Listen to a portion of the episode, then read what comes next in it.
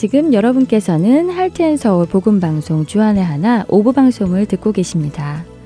주안의 하나 오브에는 자녀들이 직접 성경을 읽는 Let's Read the Bible, 하나님께 쓰는 편지 Dear God, 성경 말씀을 통해 하나님의 창조를 알아가 보는 In the Beginning, 자녀와 함께하는 묵상 시간 Daily Devotional, 그리고 은혜의 설교 말씀 시간이 준비되어 있습니다. 먼저 Let's Read the Bible 함께 하시겠습니다.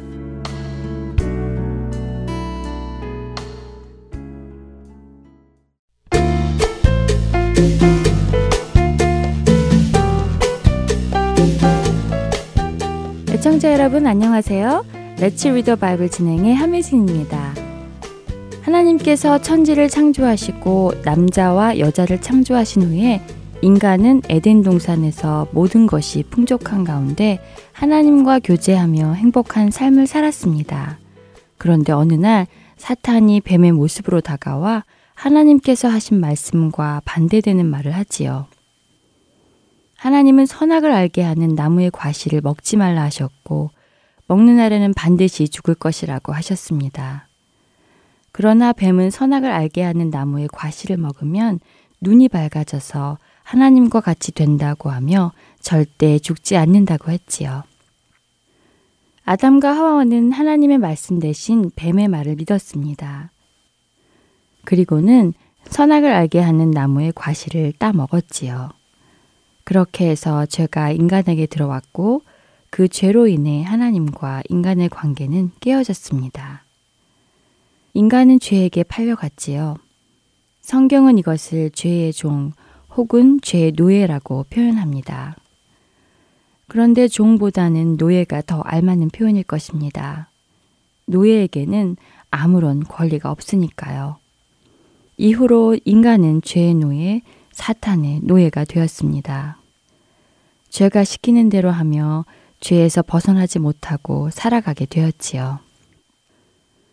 그런 우리들을 구원하기 위해서 하나님께서는 그 아들이신 예수 그리스도를 이 땅에 보내셨습니다. 예수님이 인간의 모습으로 오셨지요.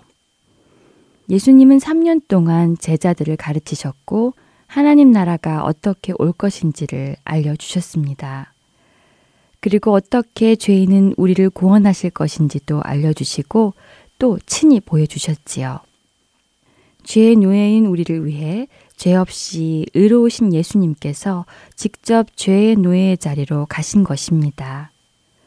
오늘 우리가 읽을 마태복음 26장에는 가론 유다가 예수님을 대제사장들에게 파는 장면이 나옵니다. 가론 유다는 예수님을 얼마에 팔았을까요? 내가 예수를 너희에게 넘겨주리니 얼마나 주려니냐 하니 그들이 은 30을 달아 주거늘. 마태복음 26장 15절의 말씀인데요. 그랬습니다. 가론 유다는 예수님을 은 30에 팔았습니다. 은 30은 어떤 가치가 있을까요?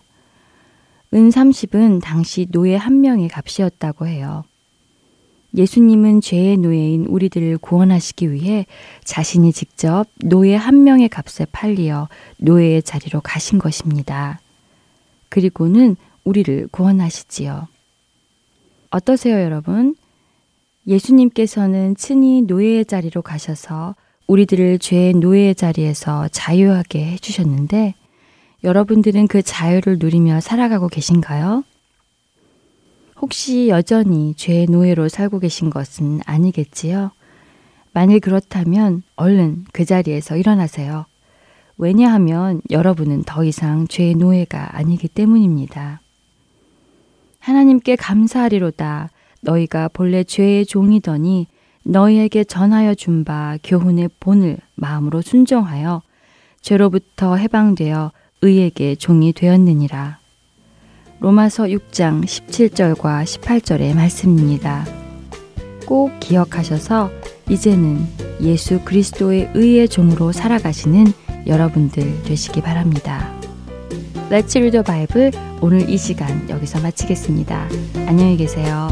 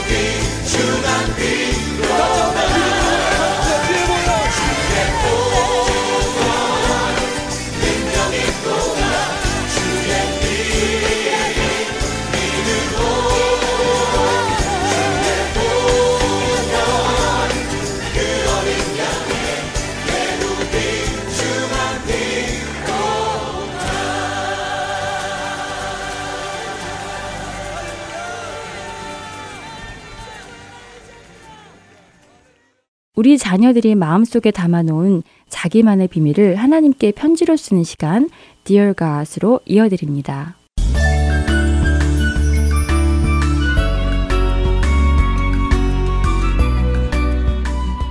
사랑하는 하나님, 새해가 되었어요. 새해 첫날 온 가족이 아침 일찍 산에 올라갔어요. 할아버지와 할머니도 같이 가셨지요. 할아버지께서 새롭게 시작하는 한 해를 산에 올라가서 하나님께 기도하며 시작하면 좋겠다고 하셔서 가게 되었지요. 아직 깜깜한 새벽 아침이어서 일어나기가 조금 싫었어요. 바깥 날씨가 춥기도 하고요. 그래도 온 가족이 함께 가기로 했으니까 일어나서 갔는데요. 그런데 산에 올라가 보니 정말 기분이 좋더라고요. 올라가는 동안 춥지도 않았어요. 나중에는 땀도 나던데요. 산 올라가서 온 가족이 주 하나님 지으신 모든 세계라는 찬송을 함께 부르고 요한일서 5장 1절과 2절의 말씀을 읽었지요. 예수께서 그리스도이심을 믿는 자마다 하나님께로부터 난간히 또한 나으신 이를 사랑하는 자마다 그에게서 난 자를 사랑하느니라. 우리가 하나님을 사랑하고 그의 계명들을 지킬 때 이로써 우리가 하나님의 자녀를 사랑하는 줄을 아느니라. 할아버지께서는 지난 한 해 동안도 하나님이 우리 온 가족을 지켜주시고 축복해 주신 것에 감사하며 새해에도 우리 가족 모두가 주님과 동행하며 서로 사랑하고 이웃을 사랑하며 살아가게 해주시라고 기도해 주셨어요. 특별히 제 건강을 위해서도 기도해 주셨지요. 그래서 저도 하나님께 할아버지와 할머니의 건강을 위해 기도드렸잖아요. 하나님, 다 들으셨지요? 그리고 나서 우리 식구들은 우리가 사는 도시를 바라보면서 함께 기도했어요.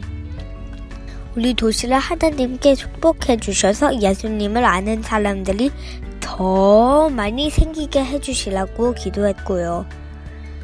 그렇게 사람들이 예수님을 알게 되는데 우리 가족 모두가 쓰임받게 해주시라고 기도했어요. 하나님, 오늘 우리 가족이 드린 기도 꼭 들어주세요. 예수님 이름으로 기도드립니다. 아멘. 하나님, 안녕히 계세요.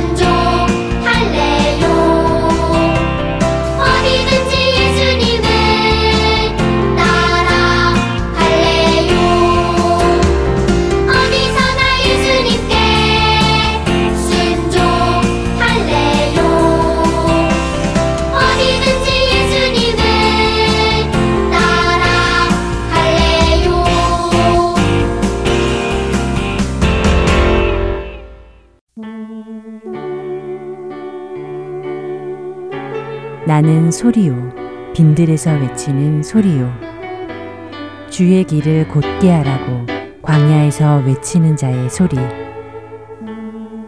할텐서울 복음선교회에서는 복음 사역에 함께 동참하실 분을 찾습니다. 봉사로, 기도로, 후원으로 예수님을 전하고 생명을 구하는 일에 동참하실 분들은 전화번호 602-866-8999로 연락 주시기 바랍니다.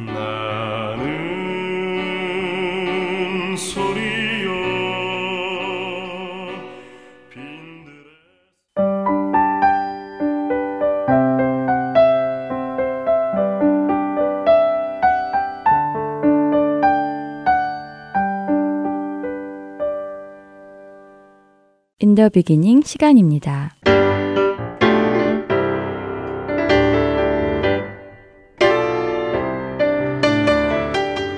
여러분 안녕하세요.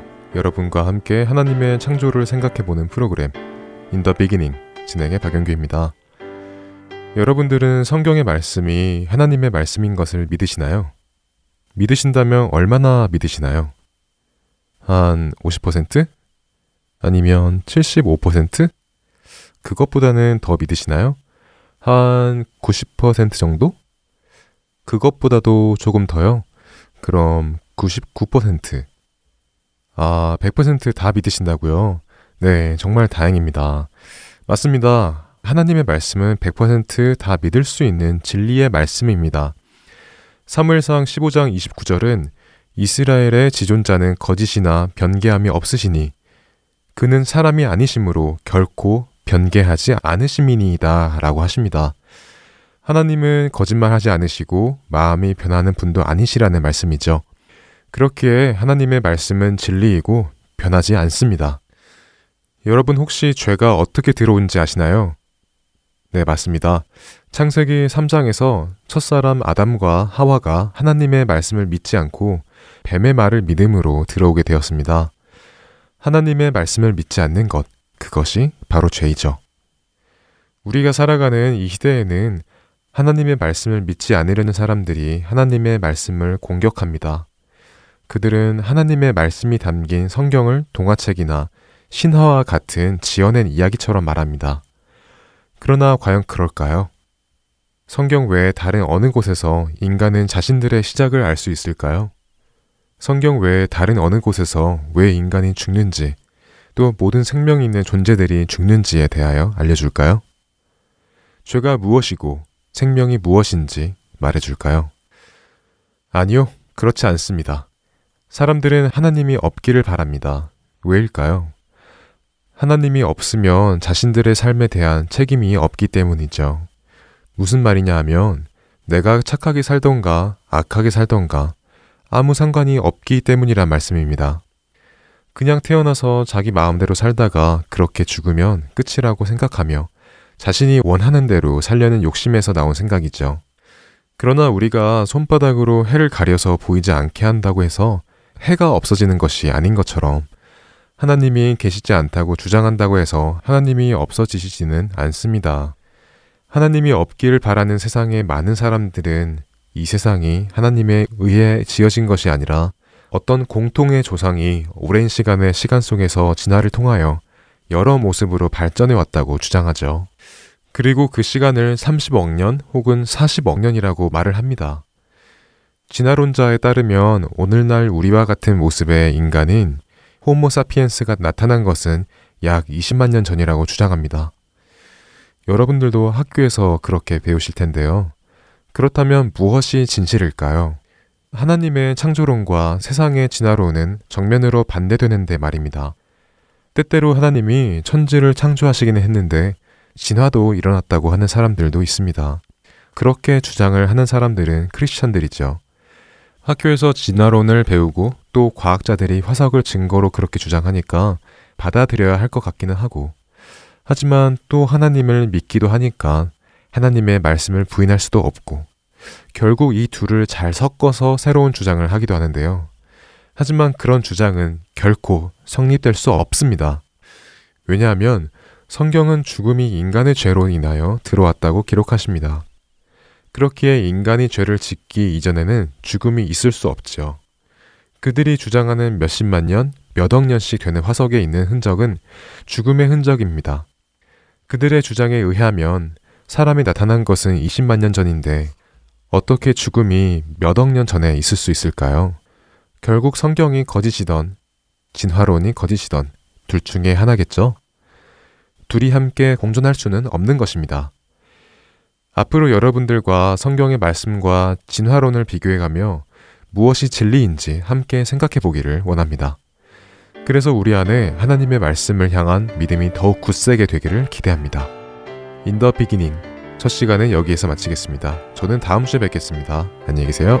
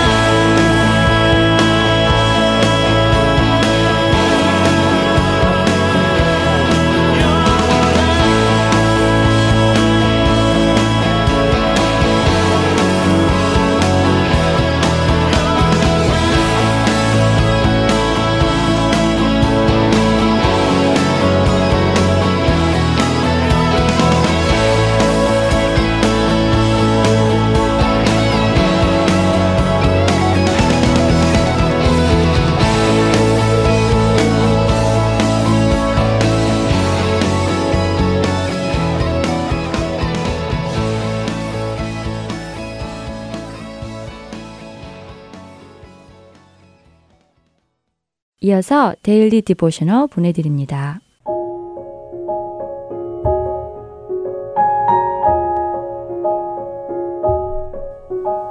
애청자 여러분 안녕하세요. Daily Devotional 진행의 최소영입니다. 2019년에 새로 시작한 Daily Devotional은 자녀들과 함께 묵상하는 시간입니다. 이 Daily Devotional은 6부 Kids 방송의 영어로 방송되고 있는데요. 6부 어린이 영어 방송에는 월요일부터 금요일까지 매일 한 편씩 묵상하실 수 있게 총 5편이 준비되어 방송됩니다. 부모님을 위한 한국어 방송인 이 시간에는 5편 중 한 편만 선정하여 내용을 설명해 드립니다. 오늘 데일리 디보셔널의 제목은 Giving Good Gifts입니다. 우리의 자녀들은 다른 사람의 필요를 채워주고 도와줄 때 어떤 마음으로 하고 있나요? 다른 사람들이 지금 무엇이 필요한지에 대해 민감하고 적극적으로 그들을 도와주는 것은 믿는 자들이 행해야 할 마땅한 일입니다. 그러나 남을 돕는 행위뿐 아니라 그 행위의 동기와 목적까지도 하나님 앞에 합당해야 할 것입니다. 친구의 어려운 사정을 알게 되어 돕고자 하는 마커스의 이야기를 통해 다른 사람을 도울 때 어떤 마음으로 도와주어야 할지 자녀들과 함께 나누어 보는 시간 되시길 바랍니다. 자신이 속한 농구팀의 일정에 대해 아빠와 이야기를 나누던 마커스는 같은 농구팀에 있는 브라이언이라는 친구의 이야기를 하게 됩니다. 브라이언의 아빠가 최근에 직장에서 해고가 되었고 이로 인해 브라이언네 가족은 경제적으로 어려움을 겪고 있었지요. 브라이언의 농구화가 너무 낡고 닳아서 새 농구화가 필요하지만 지금 당장 새 농구화를 살 형편이 안 되기 때문에 이번 시즌에는 아예 농구를 할 수 없게 되었다는 것입니다. 이러한 브라이언의 사정을 알게 된 마커스는 브라이언에게 새 농구화를 선물하기로 마음먹고 농구화를 사는데 부족한 금액을 채우기 위해 아빠에게 자신이 할 수 있는 일거리를 달라고 부탁드리지요. 이 이야기를 들으신 아빠는 만약 마커스가 브라이언에게 농구화를 직접 선물해 준다면 브라이언이 흔쾌히 받을지 아니면 불편해 할지 한번 생각해 보라고 말씀하십니다. 곰곰이 생각해 본 마르크스는 브라이언이 자신의 어려워진 사정을 다른 사람들에게는 전혀 말하지 않고 아무렇지도 않은 척 했던 것을 떠올리며 아무래도 직접 선물을 주면 불편해 할 것 같다고 대답합니다. 어떤 방법으로 도와주면 좋을지 고민하던 마르커스는 내 구제함을 은밀하게 하라 라고 하신 예수님의 말씀을 생각하며 좋은 방법이 떠올랐다고 말합니다. 스포츠 용품을 파는 상점의 기프트 카드를 사서 브라이언의 가방에 익명의 메모와 함께 몰래 넣어두면 좋을 것 같다고 이야기하지요. 아빠는 마커스의 생각에 동의한다고 하시며 마커스가 얘기한 대로 예수님은 우리에게 남을 도울 때 은밀하게 하라고 하셨음을 다시 한번 강조하시지요.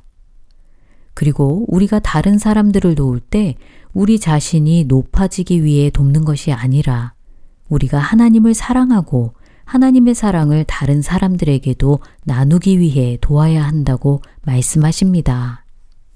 자녀들과 마커스의 이야기를 나누신 후 물질이나 도움이 필요한 친구들을 보면 도와주고 있는지 자녀들에게 물어보시기 바랍니다. 아마 우리의 자녀들은 여러 가지 방법으로 남을 돕는데 동참하고 있을 것입니다. 크리스마스쯤이면 보이는 구세군 자선 냄비에 가지고 있는 돈을 넣기도 하고 더 이상 입지 않는 옷들을 도네이션 하기도 하지요. 남을 도울 때 기억해야 할 중요한 점은 우리가 누군가를 도울 때 우리는 예수님이 어떤 분이신지를 그들에게 보여주고 있다는 것입니다. 자녀들에게 자신이 주목받고 칭찬받기 위해 남을 돕는 것이 아니라 예수님께서 우리에게 보여주신 사랑을 나누기 위해 도와주는 것임을 가르쳐 주시기 바랍니다. 요한일서 3장 17절에서는 누가 이 세상의 재물을 가지고 형제의 궁핍함을 보고도 도와줄 마음을 닫으면 하나님의 사랑이 어찌 그 속에 거하겠느냐라고 말씀하십니다. 자녀들에게 하나님의 사랑 안에 거하는 우리들은 마땅히 형제를 도와주어야 함을 말씀을 통해 가르쳐 주세요. 또한 너는 구제할 때에 오른손이 하는 것을 왼손이 모르게 하여 내 구제함을 은밀하게 하라. 은밀한 중에 보시는 너의 아버지께서 갚으시리라 라고 하신 마태복음 6장 3절과 4절의 말씀을 읽어주시고 남을 돕는 우리의 마음과 태도가 어떠해야 하는지 함께 나누어 보시기 바랍니다. 예수님의 사랑으로 은밀히 구제할 때에 그 도움을 받은 자들이 죽게 나아오는 놀라운 경험을 하는 우리와 우리의 자녀들 되길 소망합니다. Daily Devotional 마칩니다. 안녕히 계세요.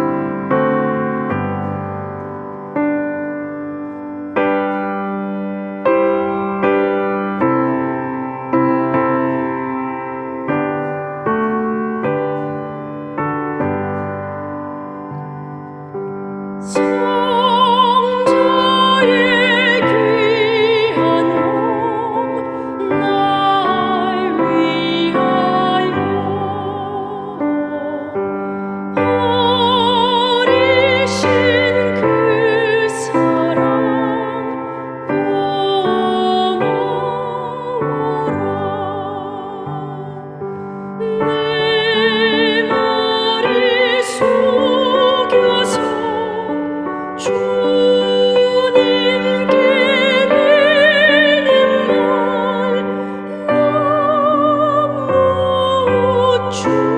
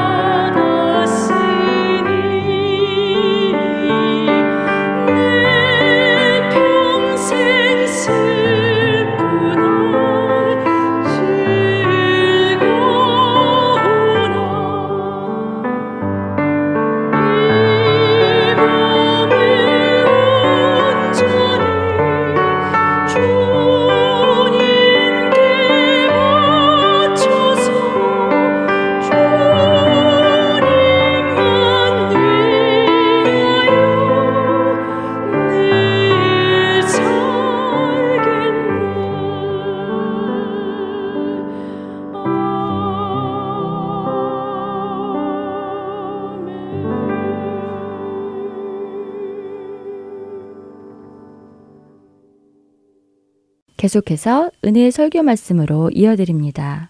오늘은 서울 베이직교회 조정민 목사님께서 창세기 21장 22절에서 34절의 본문으로 하나님을 드러내는 삶이라는 제목의 말씀을 전해 주십니다.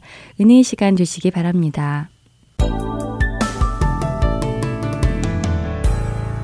아, 우리는 마음에 둔 것을 감출 수가 없습니다. 다 드러나게 되어 있습니다. 말로든지 행동으로든지 다 드러나는 것이죠. 어, 아브라함은 그 믿음이 점점 드러나기 시작했어요. 어떻게 드러날까요? 오늘 우리가 읽은 이 말씀은 아브라함이 살았던 시대나 이 시대나 믿지 않는 사람, 하나님을 모르는 사람, 하나님을 대적하는 사람이 훨씬 많습니다. 그런 세상 속에서 믿음이 어떻게 드러났는지, 그 드러난 믿음을 보고 그 사람들은 어떤 관계를 맺고자 했는지를 알려주는 것이죠. 한번 22절 말씀 다시 읽겠습니다. 시작. 그때 아비멜렉과 그 군대 장관 비골이 아브라함에게 말하여 이르되 내가 무슨 일을 하든지 하나님이 너와 함께 계시도다. 아비멜렉과 군대 장관 비골이라고 되어 있는데 아비멜렉도 블레셋의 왕의 호칭 직함으로 되게 해석을 합니다만 비골도 그 블레셋의 군대 장관 직함을 말하는 것이죠. 이 사람 둘이 찾아왔습니다. 아브라함에게. 오늘날 뭐 표현을 빌리자면 대통령이 국방장관을 대동하고 누구를 찾아온 것이에요. 어떻게 그런 일이 있겠습니까?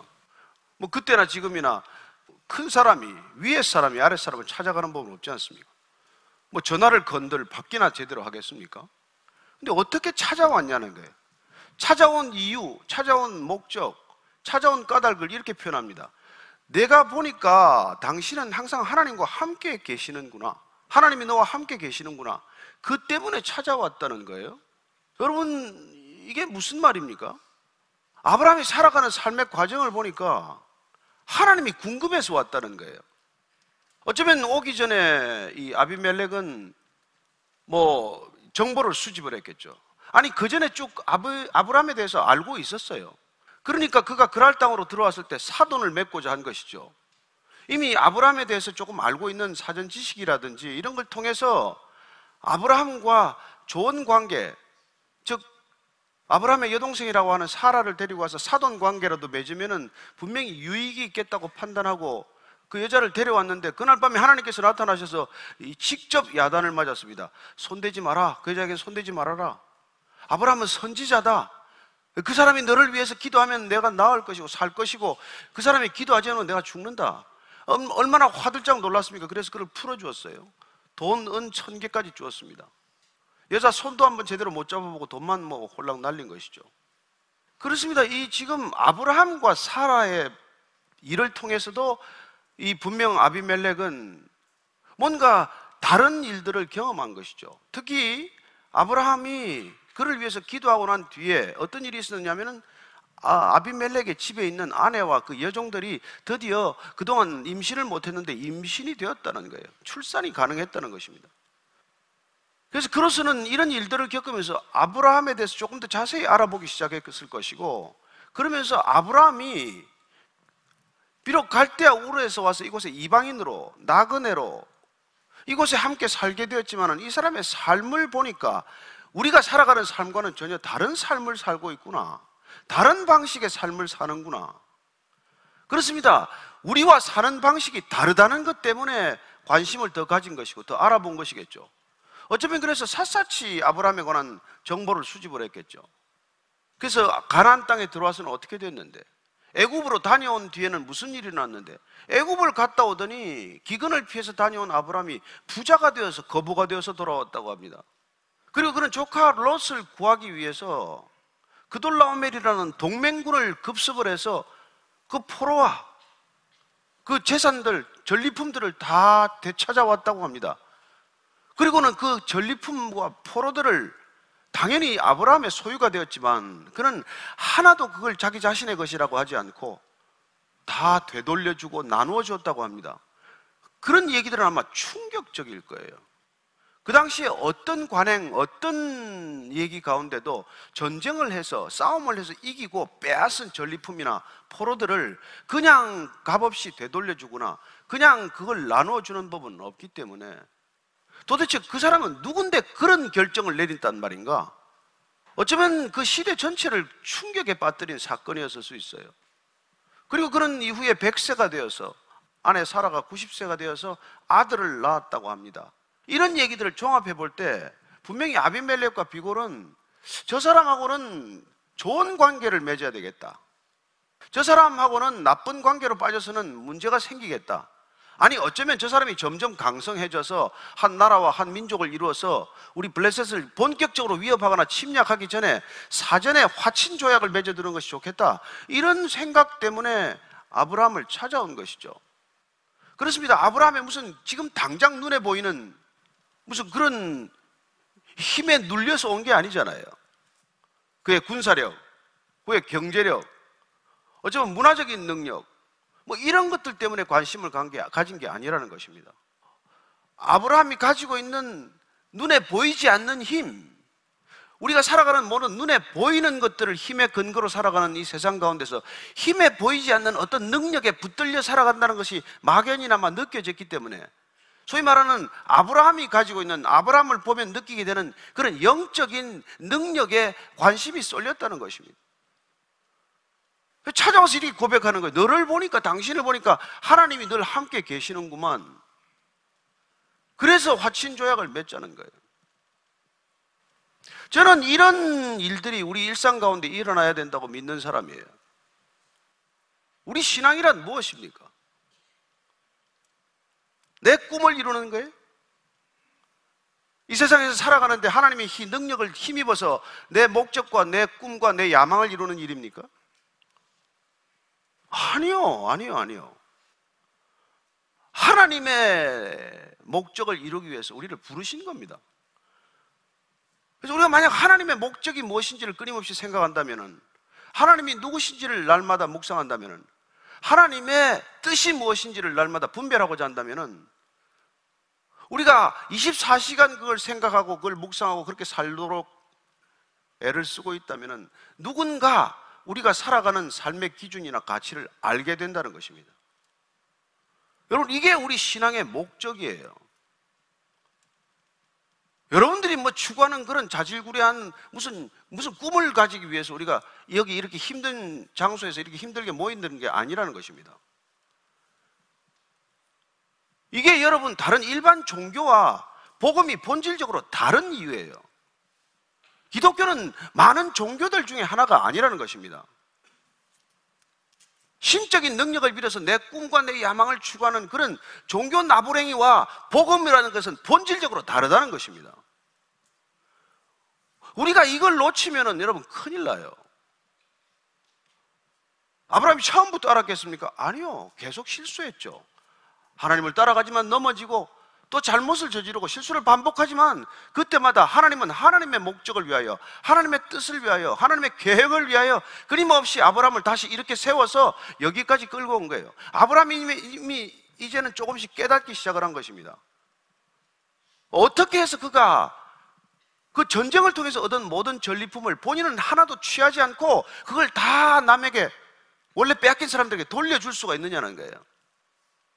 이미 가나안 땅에서 기근을 피해 애굽으로 갔을 때 애굽에서 비록 본인은 실수해서 사라를 팔았지만 판 꼴이 되었지만 사라를 되돌려 받고 그리고는 거부가 되어서 돌아오면서 그는 재물이 누구에게 속했는지 내 인생이 누구의 것에 의해서 움직여가는지를 경험한 사람이에요.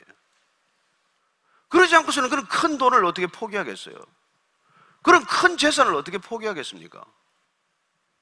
저는 세상 모든 사람들이 우리가 돈에 대한 태도, 우리가 살아가는 삶의 목적에 관한 것을 유심히 살피고 있는 거예요. 저 사람들은 뭘 위해 사나? 아브라함이 이제 만나는 사람마다 나는 하나님을 믿는 사람입니다. 나는 하나님이 부른 사람입니다. 그런 얘기를 했습니까? 내 자신을 그렇게 소개했어요? 그렇지 않습니다. 그가 살아가는 많은 삶의 모습들이 그 당시 살아가는 사람들과는 너무 다른 모습이었기 때문에 궁금증을 불러일으킨 것이고 저 사람을 저렇게 살게 하는 힘이 무엇인가? 그게 궁금하기 때문에 찾아온 거예요. 찾아왔어.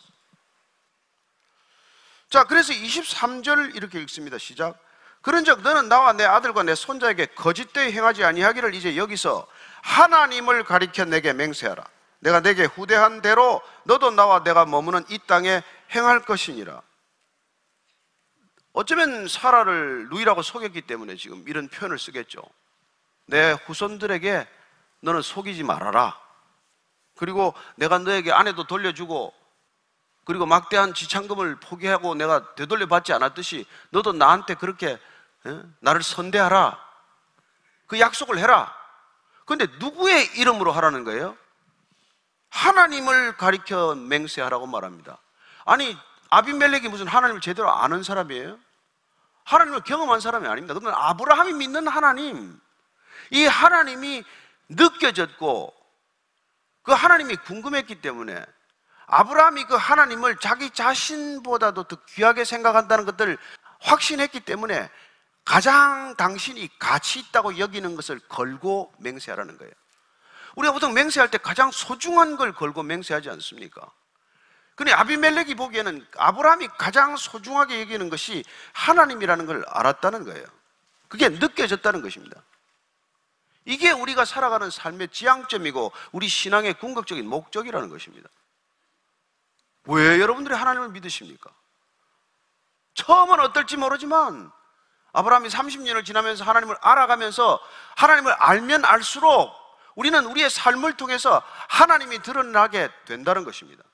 우리가 믿는 하나님이 드러나지 않으면 오히려 이상한 것 아니겠어요?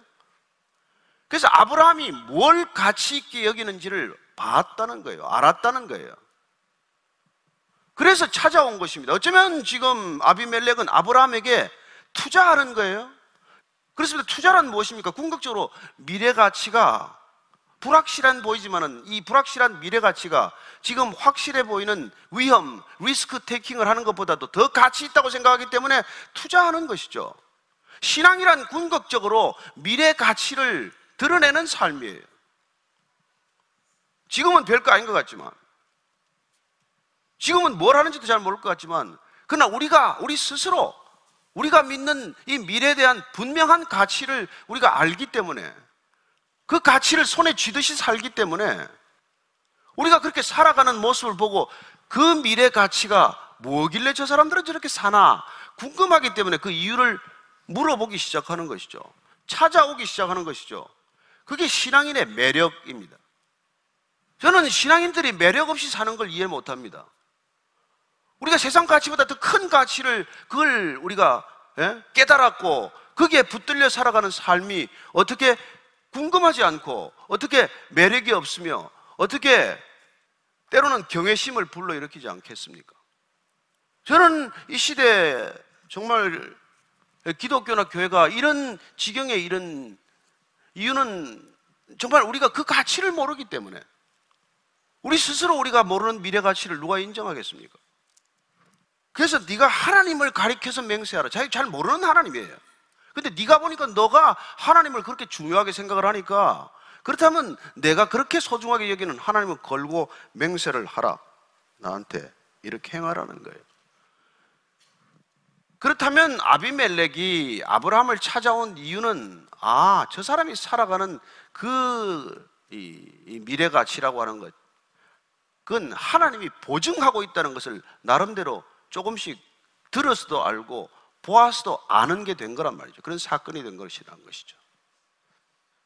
그래서 저는 우리 그리스도인들이 교회 성도라고 한다면은 우리가 살아가는 그런 삶의 기준점이 다르다는 것을 이웃 사람들이 궁금하게 생각을 해야 돼요.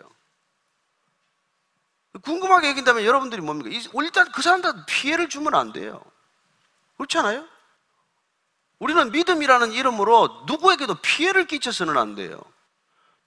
그러면 여러분들 우리가 사는 이 삶의 모습들이 그들에게 무슨 가치로 느껴지겠어요?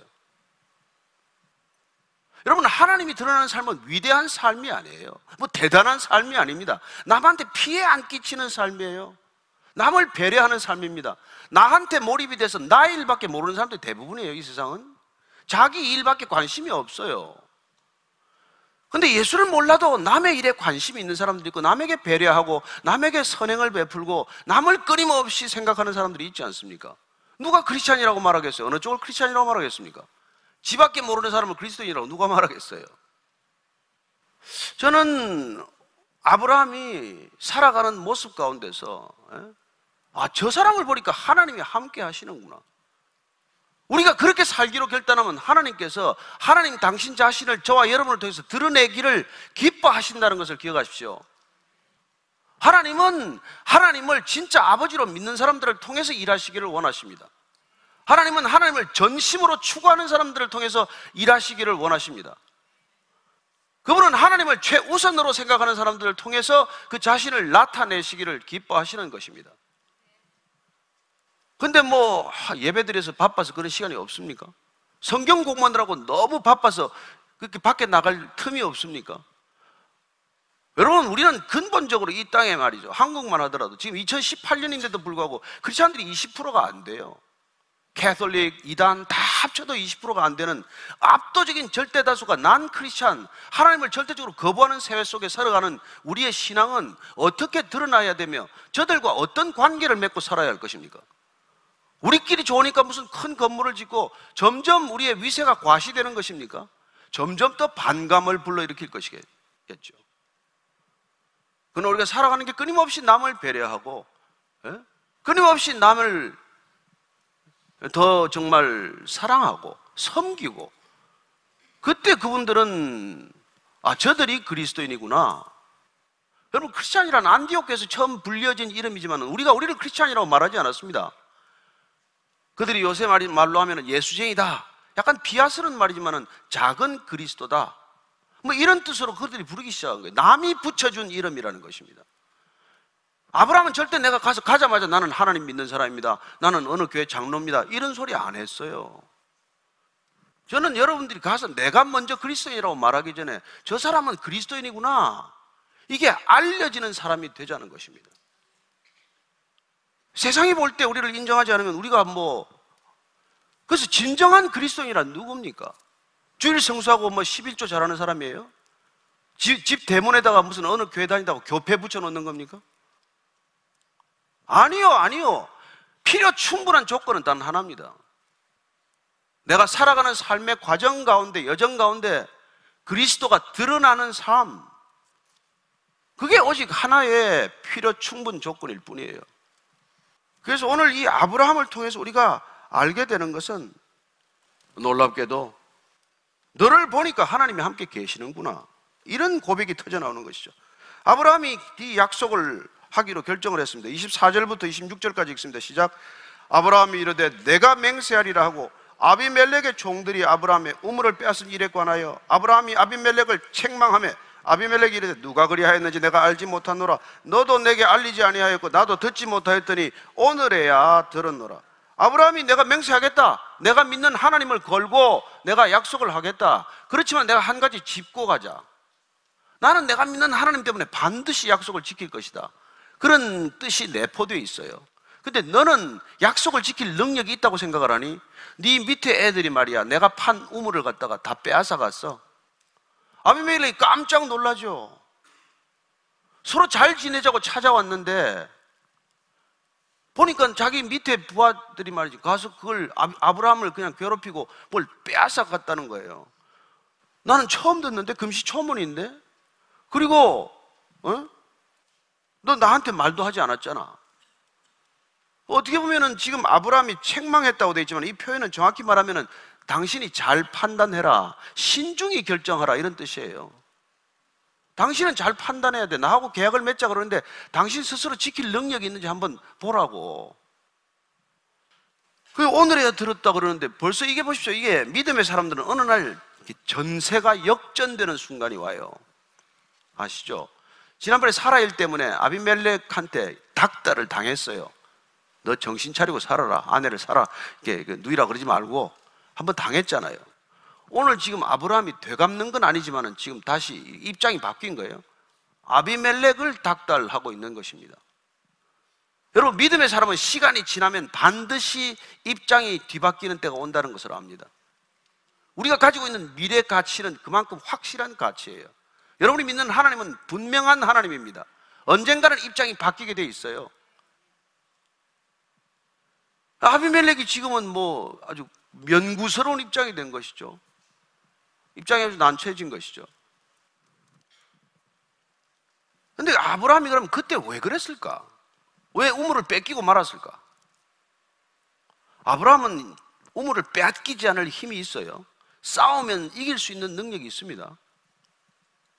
그리고 또 아비멜렉하고도 관계가 생겼어요. 가서 일러 바쳐도 되고, 그걸 끝까지 무력으로 지킬 수도 있고. 근데 왜 빼앗겼을까? 왜 뺏겼을까? 왜 그때 견뎠을까? 이미 아브라함은 이 신앙까지 간 거예요. 내가 다투어서 지켜내는 것보다도 빼앗기더라도 좋은 관계를 가져가는 것이 하나님께서 내게 더 후히 보상하는 길이라는 걸 경험했기 때문에 그래요. 이거는 경험해보지 않고서는 할 수 없는 행동이라는 것입니다. 빼앗기고 나서도 더 많은 것을 채워주는 하나님을 경험했을 때 우리는 비로소 인색함이나 옹졸함이나 그런 조바심이나 이런 것들로부터 풀려난다는 것입니다. 말처럼 쉬운 일은 아니죠. 경험하지 못한 사람은 절대로 이런 결정을 못 합니다. 그럼 만약 여러분이 한 번이라도 이걸 경험했다면 이건 어려운 결정이 아니에요. 아브라함이 지금 이런 우물을 빼앗기는 한번 경험을 견뎌내는 걸 누가 봤을까요? 아들 이삭이 본 거 아니겠습니까? 어렸을 때지만 아버지가 그런 우물을 빼앗기는 걸 억울하게 빼앗기는 걸 봤기 때문에 이삭은 나중에 우물 빼앗기는 게 직업이 돼. 그냥 달라면 빼앗겨. 한번 보십시오. 이거 26절 한번. 26장. 26장 20절에서 22절까지 한번 읽어보겠습니다. 그랄 목자들이 이삭의 목자와 다투어 이르되 이 물은 우리의 것이라며 이삭이 그 다툼으로 말미암아 그 우물 이름을 에색이라 하였으며 또 다른 우물을 팠더니 그들이 또 다툼으로 그 이름을 신나라 하였으며 이삭이 거기서 옮겨 다른 우물을 팠더니 그들이 다투지 아니하였으므로 그 이름을 러호봇이라 하여 이르되 이제는 여호와께서 우리를 위하여 넓게 하셨으니 이 땅에서 우리가 번성하리로다 하였더라. 여러분 그 당시에는 우물이 재산 목록 1호예요 그 중동 지방에 물이 얼마나 귀합니까? 그러니까 우물 이게 재산 제목 목록 이런데 이걸 빼앗긴다는 건 여러분 전 재산을 빼앗기는 거랑 마찬가지예요. 아무나 당하기가 어려운 일입니다. 나중에 사사기 1장 첫머리에 가보면은 그 갈렙이 딸 악사가 시집 갈 때 뭘 요구합니까? 딸 도둑들이 되게 아버지한테 제일 좋은 걸 요구하잖아요. 샘을 달라 그래, 샘을 달라 그래. 그때 아버지가 윗샘과 아랫샘 두 개를 줍니다. 전 재산 다 주었다는 뜻이에요. 그 정도로 이게 우물이 귀한 거거든요. 그러니까 뺏기고 어디 가서 판다고 또 우물이 나오는 법은 없습니다. 간단치가 않아요. 우물을 판다는 게 쉬운 일도 아니거리와 우물을 얻기란 더더욱 어려운 일인데 그 우물을 대번에 내놓고 가는 거예요, 이삭은. 처음에 신나 다툼이라고 그럽니다. 두 번째 에색은 다툼이고 두 번째 신나는 이제 대적한다는 거죠. 근데 이걸 다 그냥 포기하고 또 가서 팔면 신기하게도 새로 파는 우물을 얻었다는 거예요. 그게 형통함 아닙니까? 그래서 마지막에는 이 사람이 르호봇이라는 이름을 지어요. 이제는 내 땅이 넓다라는 뜻입니다. 여러분, 하나님은 우리가 좁은 데서 이렇게 부딪히며 사는 것을 바라지 않습니다. 저는 하나님께서 여러분들에게 크고 넓은 곳을 준비하고 있다고 믿으시기 바랍니다. 하나님이 더 채워준다. 이 믿음이 있어야 돼요. 그 믿음이 있으면 더 채워주는데 억울함에 붙들리면 그것도 못 찾습니다, 여러분. 잘 안 됩니다. 세상이 뭐 간단합니까? 그래서 아브라함이 양과 소를 가져다가 이제 약속을 하는 거예요. 자, 27절부터 31절까지 쭉 하겠습니다. 시작. 아브라함이 양과 소를 가져다가 아비멜렉에게 주고 두 사람이 서로 언약을 세우니라. 아브라함이 일곱 암양 새끼를 따로 놓으니 아비멜렉이 아브라함에게 이르되 이 일곱 암양 새끼를 따로 놓으면 어찜이냐? 아브라함이 이르되 너는 내 손에서 이 암양 새끼 일곱을 받아 내가 이 우물 판 증거를 삼으라 하고 두 사람이 거기서 서로 맹세하였으므로 그곳을 부엘세바라 이름하였더라. 아브라함이 지금 찾아온 사람은 아비멜렉과 비골이 찾아왔는데 찾아와서 화친 조약을 맺자 언약을 맺자 하는데 아브라함이 재물을 다 가져왔어요. 그래서 아비멜렉에게 주는 겁니다. 뭐 이럴 것까지는 없잖아요. 그런데 또 일곱 암양 새끼를 따로 놓더니 왜 따로 놓느냐고 말하니까 이걸 부엘세바 이 우물은 내가 팠다. 내가 판 우물이라는 것을 증거하자는 거예요. 왜 이런 이런 생각을 했을까요? 이미 한 번 빼앗겼잖아요. 그래서 이 부엘세바라고 하는 이 이름 자체가 뜻이 맹세의 우물, 약속의 우물, 언약의 우물이에요. 이 부엘세바를 그는 확실한 소유권으로 인정해 달라는 거예요. 일곱 마리 암양의 일곱. 일곱은 완전한 언약이에요. 영원한 언약이라는 뜻입니다. 너 이거 가지고 다시는 뒷얘기하지 말아라. 그래서 그는 기꺼이 조약만 맺어도 되는데 이 암양 값을 따로 이 일곱 마리 놓고 가져가라는 거예요. 나중에 아브라함 아내가 죽었을 때 어떻게 했습니까? 사라가 죽었을 때. 막벨라 굴을 사죠. 헤브론에서 북쪽입니다. 이 부엘세바는 헤브론에서 남서쪽으로 한 40km 떨어진 곳이고 그 막벨라 굴은 헤브론에서 한 3km 위쪽에 있어요. 그 동굴을 삽니다. 막벨라는 이중의 동굴이라는 뜻이에요. 동굴 안에 아마 동굴이 또 있었던 모양이에요.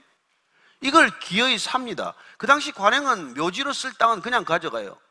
그 땅에서는 뭐 묘지 쓴다는데 그만큼 뭐 뭘 그냥 쓰라고 그랬지 않습니까? 그런데도 불구하고 기어이 400세계를 주고 그 묘지 막벨라 굴을 삽니다. 모든 사람들이 보는 데서 400세계를 치러요.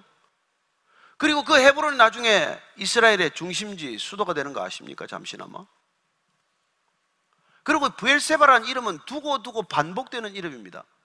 이스라엘의 경계를 짓는 확정 짓는 두 곳이 어디입니까? 부엘세바에서 단까지예요. 부엘세바가. 이 우물 하나가 그럼 분명히 우물값을 치렀다는 것입니다. 그래서 이 부엘세바에서부터 단까지가 이스라엘의 영토가 되는 거예요. 하나님은 저보 거저 주십니다. 하나님의 은혜는 그냥 주어지는 것이죠.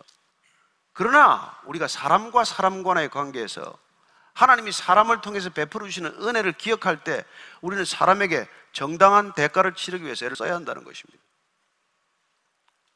그리고 그는 이제 그것을 다시 또 어떻게 하는지를 뒤에 한번 보죠. 32절 이해합니다. 시작.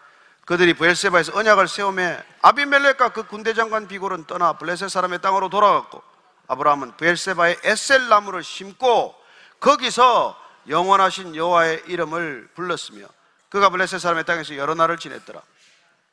부엘세바에서 드디어 언약이 성립되었습니다. 그리고 아비멜렉과 비골은 떠났어요. 그러나 여기서 더 해야 할 일이 무엇입니까? 우물은 이제 내 것이 되었어요. 영원히 하나님의 선물이 된 것이죠. 그러나 거기에다가 그는 에셀 나무라고 하는 나무를 하나 심습니다. 에셀 나무의 에셀이라는 뜻은 작은 숲 이라고 하는 뜻이지만 작은 숲이지만 그런 만큼 그늘을 많이 만드는 것이었어요. 일종의 상록수긴 한데 이 나무가 지독한 생명력을 가지고 있어요. 그 광야나 사막지대에서 그 이렇게 생명력을 유지한다는 게 쉽지 않지 않습니까? 근데 에셀 나무는 심어 놓으면 관목처럼 그렇게 크지는 않아요. 뭐 기록적으로 크면 한 9m까지 있다고 그래도 어쨌건 이 관목과 같은 나무를 하나 심으면 이 나무는 뿌리를 30m 이상 뻗쳐서 결코 죽는 법이 없이 이 나무가 살아서 이 곁에 우물의 증인이 되는 거예요. 저는 저와 여러분들이 하나님께서 우물을 파시면 그 우물 깃에 심기어지는 에셀 나무처럼 심어 놓았다고 믿습니다. 거기 뿌리를 내리고 깊이 뿌리를 내려서 거기서 하나님의 증인이 되어야 된다는 것입니다. 하나님을 드러내는 삶, 내 직업을 통해서, 내 일을 통해서, 내 관계를 통해서 너를 보니까 하나님이 계신 걸 내가 알겠다. 난 너하고 잘 지내고 싶다. 이게 그리스도인이 사는 목적이에요. 그들이 하나님을 알기 위해서 내가 하나님을 드러내는 삶을 살자고 결단한 것입니다. 나를 통해서 하나님을 드러내는 삶을 통해서 하나님은 하나님이 살아 계심을 그들도 알게 된다는 것이죠. 보이지 않는 하나님이 어디 있습니까? 살아 계신 하나님 하면 누가 그걸 믿습니까? 그러나 우리가 그런 하나님을 경험하고 날마다 그 하나님을 누리고 그 하나님의 능력이 우리에게 부어질 때 여러분 이 땅 가운데 그 많은 능력보다도 저러 여러분들이 하나님이 주시는 그런 영적인 파워가 있지 않고서는 이 시대를 못 이깁니다. 거룩의 모양을 가지고는 못 이깁니다. 거룩의 능력이 있어야 되는 것이죠. 그런 능력이란 무엇입니까? 궁극적으로 하나님이 드러나는 삶의 본질은 무엇이냔 말이죠. 하나님을 모르는 사람들이 하나님이 느껴지는 삶이어야 한다는 것입니다. 우리끼리 모여서 뭐 신앙이 좋네, 어쩌네, 뭐 어느 교회를 나가네, 뭐 장로가 됐네, 집사가 됐네, 그게 무슨 소용이 있어요?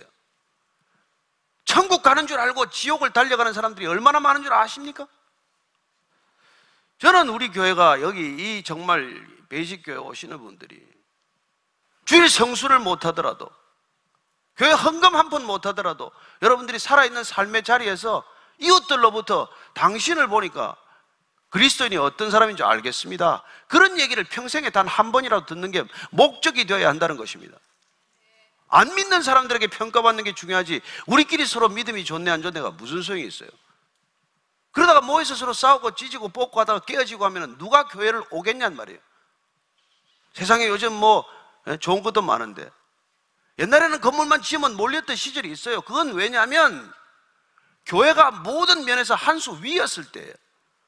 교회 가면 음악도 있고, 교회 가면 무용도 있고, 교회 가면 교제도 있고, 교회 가면 뭐 음식도 나눠주고, 교회 가면 모든 게 필요가 채워지는 그런 시절이 있지만 지금은 교회 밖에서 모든 것들이 교회보다 더 나아요.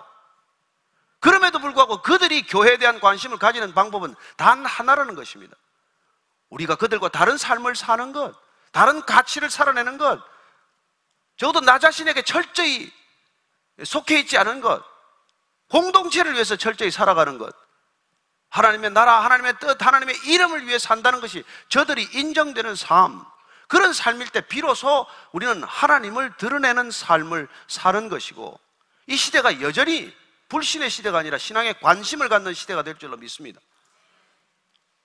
오늘 이 아브라함이 예? 부엘세바에서 나무 하나 심은 걸로 끝이 나지 않아요. 거기서 그는 뭘 합니까? 여호와의 이름을 불렀더라고 기록하고 있어요. 그리스도인이란 어떤 사람입니까? 그런 삶을 살면서 끊임없이 그리스도의 이름을 부르는 삶이에요. 여러분, 그리스도의 이름을 끊임없이 기억하고 부르는 걸 기도라고 합니다. 그리스도의 이름을 기억하고 끊임없이 이름을 그 부르는 것을 예배라고 하는 것이죠. 그런 삶을 아브라함이 살기 시작했다는 것이죠. 언제까지? 이삭이 클 때까지 그러고 그 땅에 살았다는 거예요. 제가 뭐 무슨 일이 있으면 그 얘기를 절대로 인용을 잘 안 하려고 애를 쓰지만 어쨌든 박항서가 또 어제 이겼다니까. 그분이 데살로니카 전서 5장 17절 말씀을 평생 기억하고 살아요. 쉬지 않고 기도하라. 전반전, 후반전 사이에 그런 기도를 합니다. 베트남 기자들은 그 기도하는 걸 모르기 때문에 그가 가끔 존다고 말합니다. 그런 세족식을 기억하고 선수들의 발을 씻어주다가 그게 베트남 전 국민의 마음을 감동시켰어요. 저는 우리가 뭐 축구 감독이 됐건 저 여러분들이 무슨 일을 하건 우리가 경험한 하나님의 넉넉함, 그 풍성함 이게 흘러 넘쳐서 세상 사람들이 사는 방식과 다른 삶으로 자리매김되기를 축복합니다.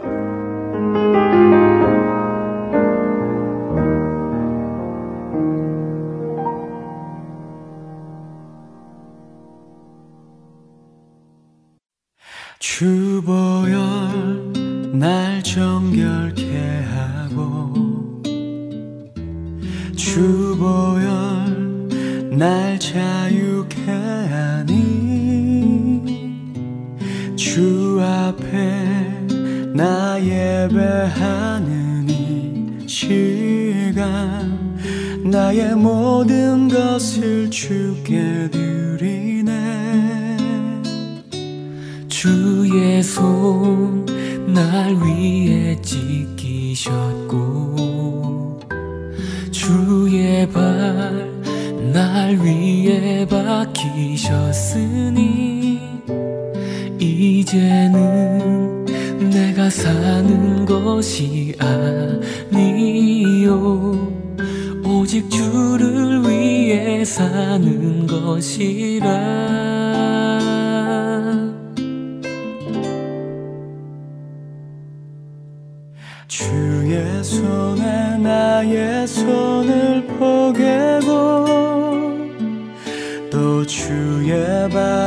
나의 발을 포개어 나 주와 함께 죽고 또 주와 함께 살리라.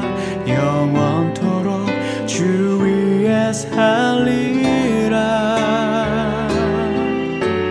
주의 손에 나의 손을 포개고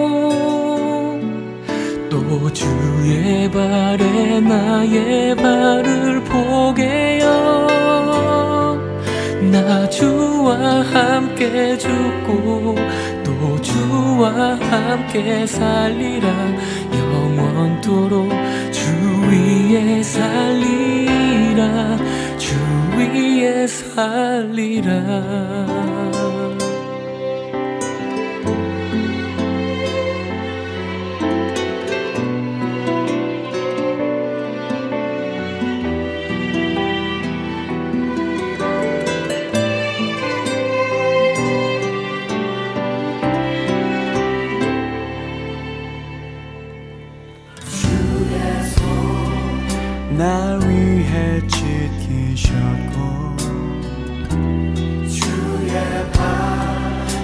날 위해 박히셨으니 이제는 내가 사는 것이 아니요. 오직 주를 위해 사는 것이라.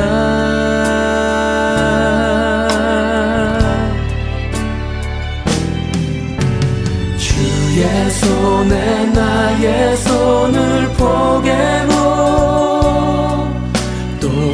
주의 발에 나의 발을 포개요 나 주와 함께 죽고 또 주와 함께 살리라. 영원토록 주 위에 살리라. 주의 손에 나의 손을 포개고 발에 나의 발을 포개요 나 주와 함께 죽고 또 주와 함께 살리라. 영원토록 주 위에 살리라. 손에 나의 손을 포개고 발에 나의 발을 포개요 나 주와 함께 죽고 또 주와 함께 살리라. 영원토록 주 위에 살리라. 주 위에 살리라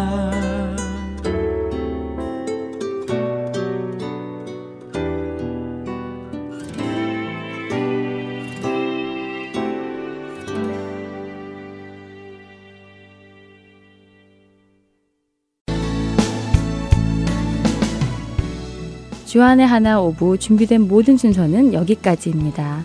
애청해주신 여러분들께 감사드립니다. 다음 시간에 다시 찾아뵙겠습니다. 안녕히 계세요.